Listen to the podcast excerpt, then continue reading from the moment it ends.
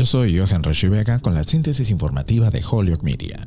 La mayoría de los estadounidenses deberían recibir las vacunas Pfizer o Moderna en lugar de la vacuna Johnson Johnson, que puede causar coágulos sanguíneos raros pero graves, dijeron el jueves funcionarios de salud de Estados Unidos. El extraño problema de la coagulación ha causado nueve muertes confirmadas después de las vacunas Johnson Johnson, mientras que las vacunas Pfizer y Moderna no conllevan ese riesgo y también parecen más efectivas, dijeron los asesores del Centro para el Control y la Prevención de Enfermedades. Los nuevos datos del seguimiento de seguridad sin precedentes de todas esas vacunas persuadieron al panel de que si bien los coágulos de sangre relacionados con la vacuna de Johnson Johnson siguen siendo muy raros, todavía están ocurriendo y no solo en mujeres más jóvenes como se pensaba originalmente. En votación unánime, los asesores decidieron que se prefieren las vacunas de Pfizer y Moderna más seguras, pero dijeron que la inyección hecha por la división Janssen de Johnson Johnson aún debería estar disponible si alguien realmente la quiere o si tiene una alergia severa a las otras opciones. business.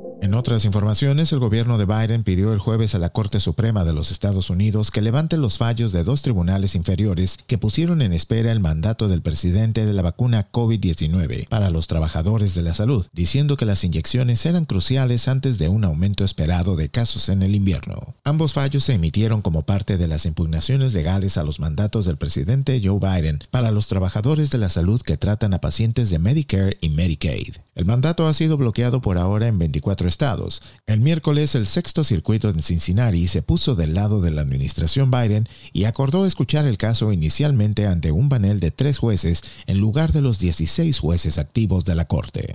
Yo soy Johan Rashi Vega y esta fue la síntesis informativa de Holyoke Media a través de WHMP.